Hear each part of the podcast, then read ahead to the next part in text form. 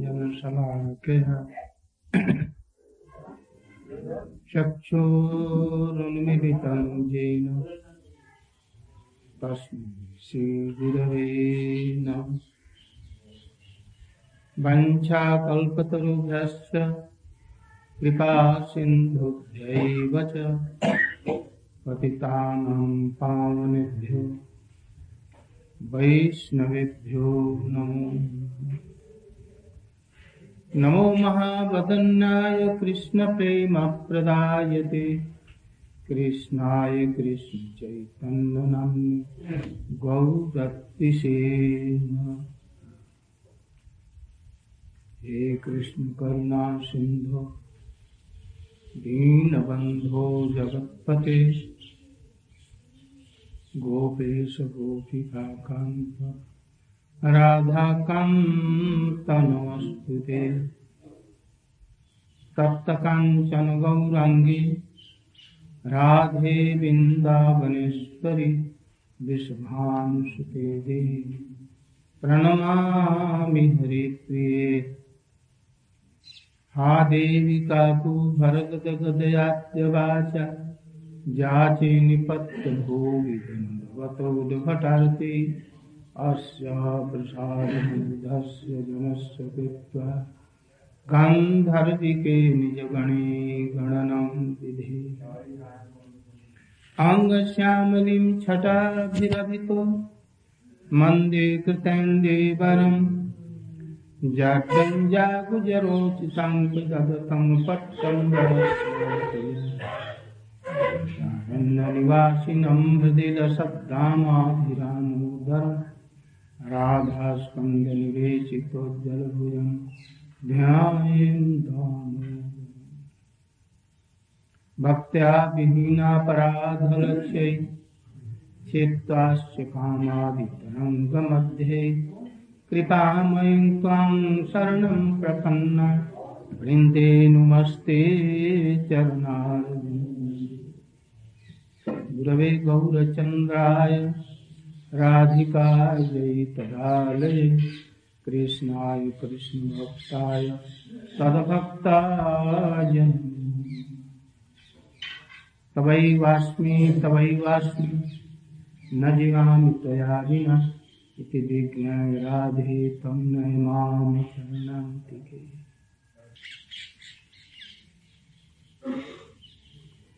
मैं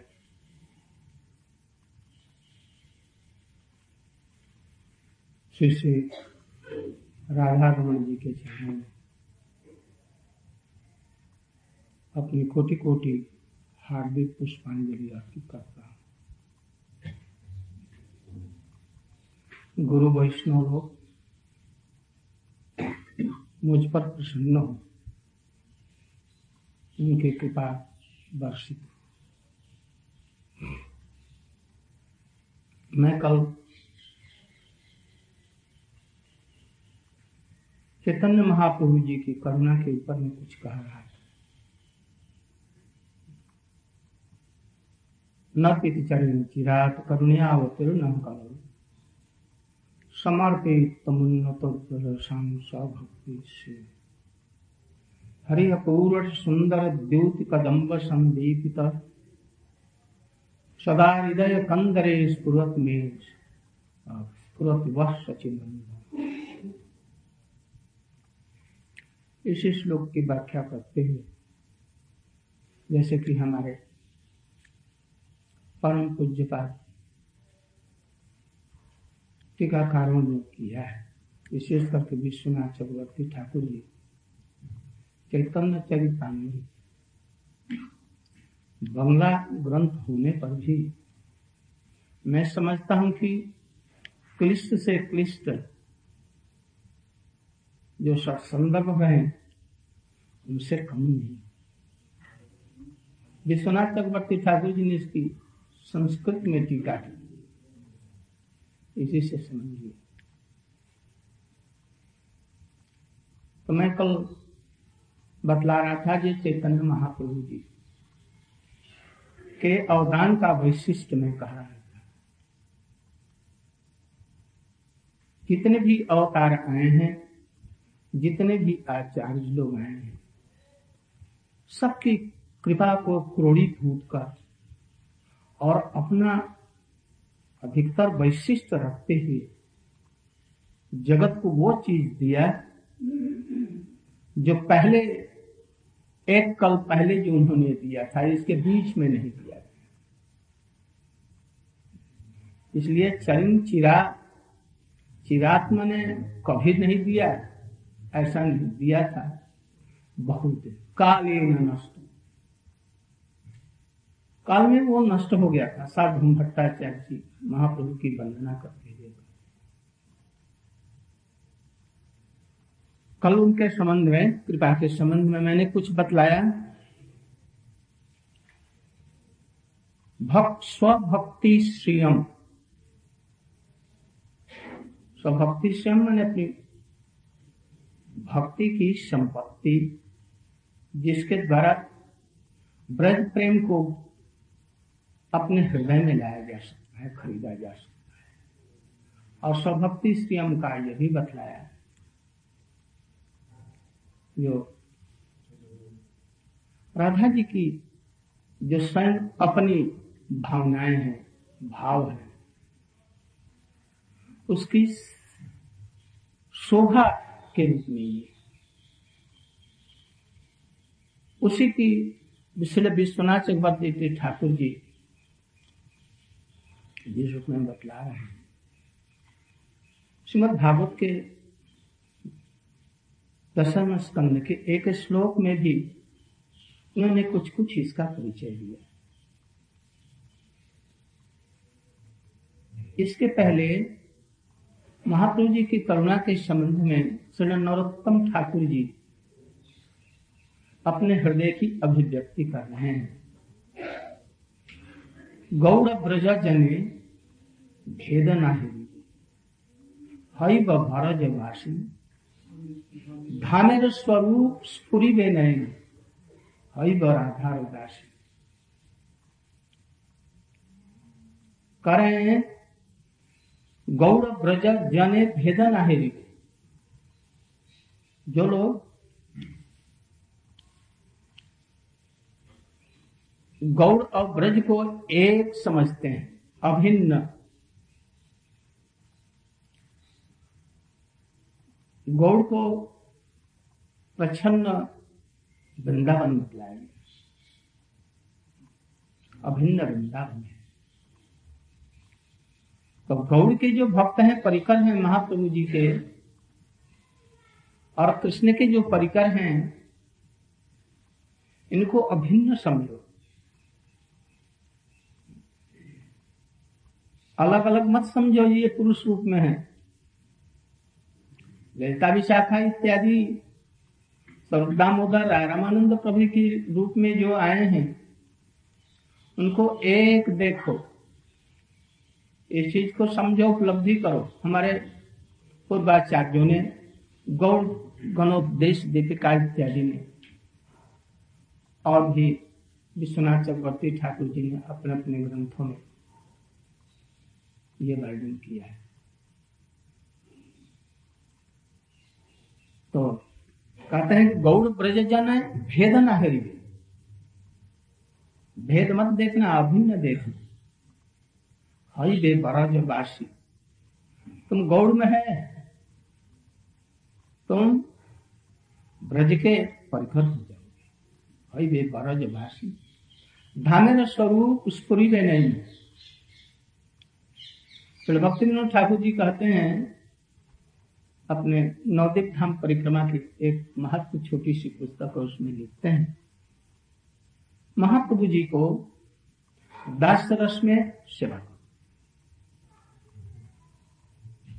उनको कृष्ण जैसे रासलीला इत्यादि के माध्यम से उनकी सेवा मत करने जाओ। इनको दासरस से सेवा करो।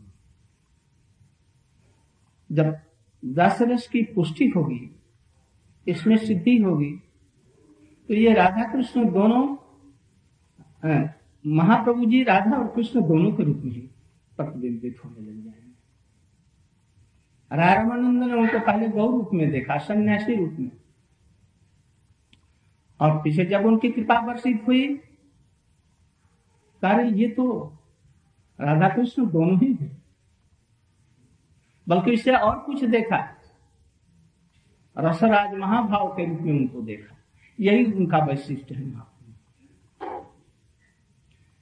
महाप्रभु जी को जैसे कृष्ण की आराधना करते हैं, उस समय मत करते जाओ। महाप्रभु जी का आदेश पालन करो। नहीं तो गौर नागरी बात का दोष आ जाएगा। हमारे गोस्वामी ने गौर नागरी बात का विरोध किया है। गौर को ही नागर सजाकर स्वयं नागरी बनना ये गौर भक्ति के प्रतिकूल है। इसलिए उन्होंने जैसा आदेश दिया, वैसा करेंगे। जब भक्ति परिपक्व हो जाएगी, अपने आप यह धाम ब्रज के रूप में उदित होगा। राधा कुंड श्याम कुंड इत्यादि के रूप में, ब्रज के रूप में उदित होगा। और महाप्रभु राधा कृष्ण के रूप में भी होंगे। क्या होगा? धन स्वरूप स्फुरी नैनी हरि ब्रजवासी। प्रभु यथार्थ में ब्रजवासी धाम, कृष्ण धाम, कृष्ण नाम, ये कुछ अपराध का विचार करते अपराधियों के हृदय में यदि अंकुरित नहीं होते कृष्ण नाम, या कृष्ण धाम स्फुरित नहीं होते, कृष्ण नाम करे अपराध विचार। नाम ले ले, नाम लेने से भी उसका भाव है, अंकुरित नहीं होता। इसलिए बहुत से हमारे गोस्वामी लोग, बहुत से लोग हमारे कृष्ण के भजन करने वाले बहुत दिनों तक तो यहाँ रह करके अंत में रसलालसा आस्वादन करने के लिए वृंदावन में नवदीप धाम में गए। जगन्नाथ दास बाबा जी महाराज जी का आप लोगों ने सुना होगा। गौर किशोर दास बाबा जी महाराज जी और हमारे सब पूर्वाचार्य लोग सब गए हैं। महाप्रभु जी सब पर कृपा कल मैंने बतलाया अपना और चंडा। सबके ऊपर उनकी कृपा है। जो सामने आया उसी को प्रेम दिया। पात्र भी दिया, प्रेम भी दिया। इसी को विश्वनाथ चक्रवर्ती ठाकुर जी, माधुर्य का दम्बिनी में अपने लिख रहे महाप्रभु जी के कृपा को क्या बदला है प्रभु श्री चैतन्य कृपा, निरंकुश महामाधुर्य का दम्बिनी हम्म?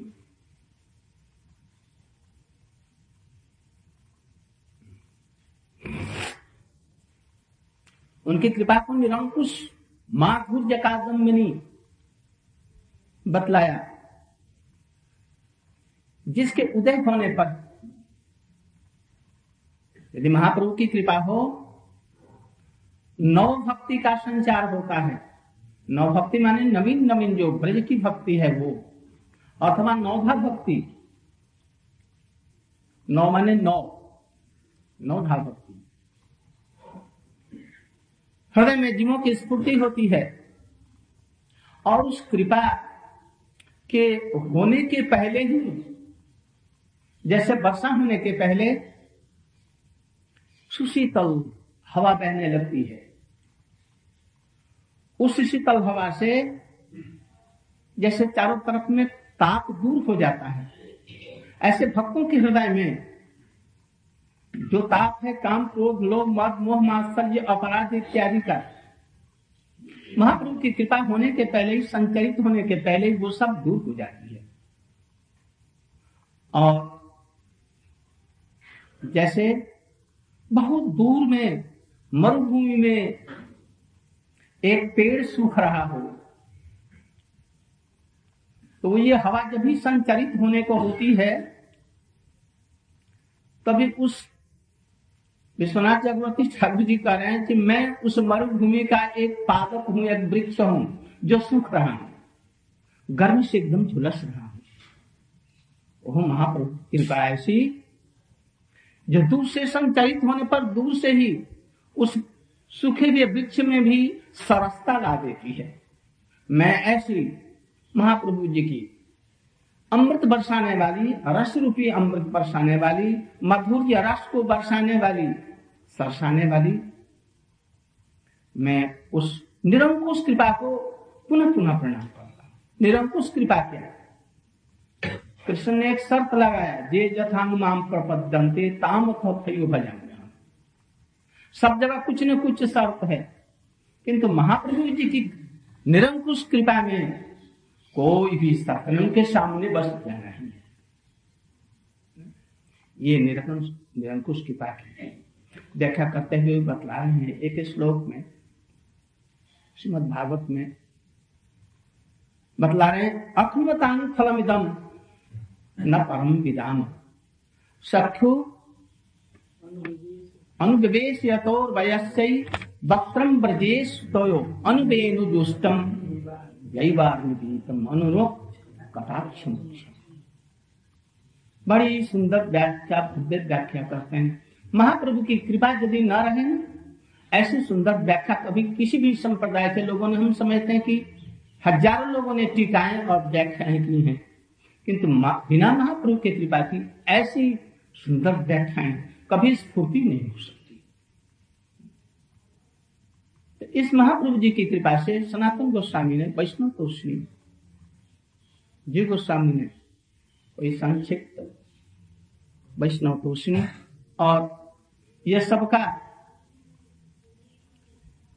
प्रसाद ग्रहण करते हुए विश्वनाथ चक्रवर्ती ठाकुर जी कहते हैं, मैं इन सब लोगों का प्रसाद ग्रहण कर रहा हूँ। जूठा जो कुछ रह गया वैष्णव में कितनी दीनता होती है। दीनता का निर्दर्शन देखिए हमारे श्री गोपाल भट्ट गोस्वामी में कृष्ण कविराज गोस्वामी से हमारे उस समय के तदानीन वैष्णवों ने, रसिक वैष्णव ने उनसे प्रार्थना की। आप महाप्रभु जी की लीलाओं का सरस ग्रंथन किया करें। हम लोग की इच्छा ये है। उसमें उनके भक्तों का चरित्र आ जाएगा, उनके परिकरों का भी आ जाएगा, इसलिए आप कृपा करके करें। तो आदेश लेने के लिए सब वैष्णव के पास में गए जो उस समय उपस्थित थे। रूप सनातन जी तो उस समय नहीं थे और और सब लोग नहीं थे।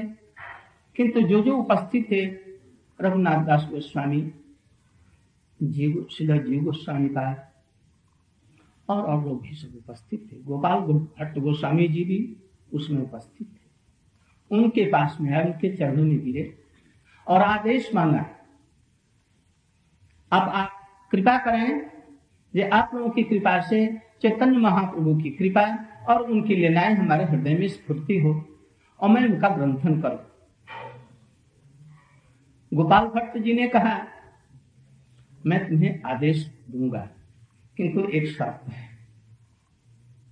हमारे जीवन चरित्र का और हमारी महत्ता का कहीं वर्णन करना मेरे प्रेम में विवश होकर के श्री राधा रमन जी स्वयं प्रकटित हुए हैं। और और सब जो महाप्रभु की कृपाएँ हमारे ऊपर में हुई हैं इसका कहीं उल्लेख मत करना है तो मैं अभिमान से मुक्त हो जाऊँगा। देखिए, ऐसे महापुरुष महाप्रभु जी की सब प्रकार से ये कृपा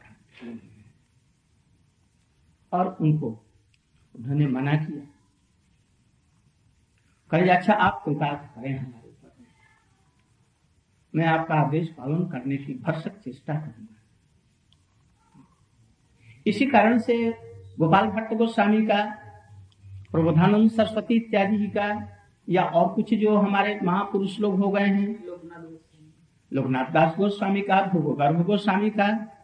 ये बड़े दीन दीनहीन होकर के तृणादपि सुनिए न। तर रवि सही सुनता अमानिना मान देना कीर्तन सदा ऐसे ये कीर्तन करते थे, भजन करते थे ऐसे। जिनको स्त्री, पुत्र, परिवार, धन, संपत्ति सब कुछ छोड़ देना सहज है। किंतु प्रतिष्ठा छोड़ना बड़ा भारी मुश्किल है। हमारे रघुनाथ दास गोस्वामी ने भी ऐसा है। क्या वो? प्रतिष्ठा का भ्रिष्ट सपचरमणि मेघ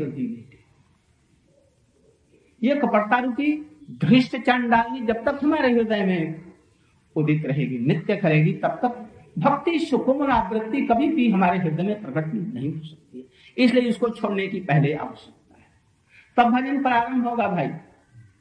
जब तक लौकिक अभिमान किसी प्रकार से रहेगा, तब तक नहीं। सब प्रकार के योग्यता उसमें रहने पर भी, सब प्रकार की उनमें योग्यता है। सब प्रकार से वो सर्वोत्तम है, फिर भी उनमें तिणारूपी नीच तौर रूपी सहिष्णु, अमानी और मान तत्व यह रहता है। भक्ति का ये सहचर है। जिसमें शुद्धा भक्ति रहेगी, ये गुण अपने आप रहेंगे। ये गुण रहेंगे, तभी ये हरि नाम संकीर्तन की स्फूर्ति होती है।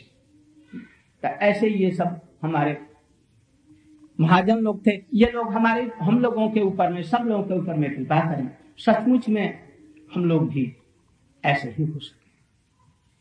सब प्रकार का दम्भ अभिमान, ये सब दूर हो।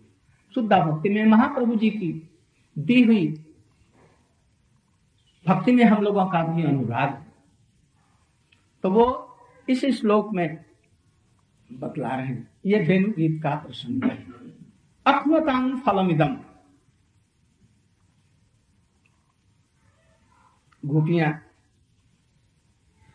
परोक्षम कृष्ण कृष्ण के, की बंसी वादन का परोक्ष रूप में, परोक्ष रूप माने अवहित था अवलंबन कर कह रही हैं। श्रीमद भागवत में गोपियों को परकिया के रूप में ग्रहण किया गया है।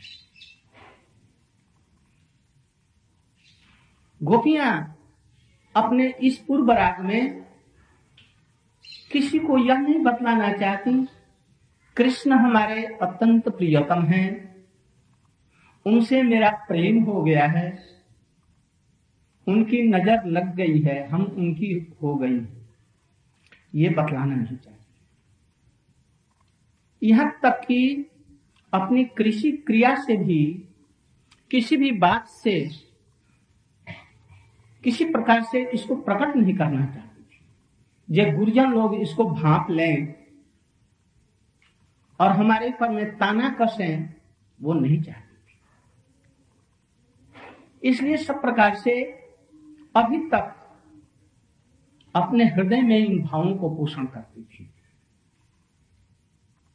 किंतु आज कृष्ण गोचारण चले गए करने, सखाओं के साथ में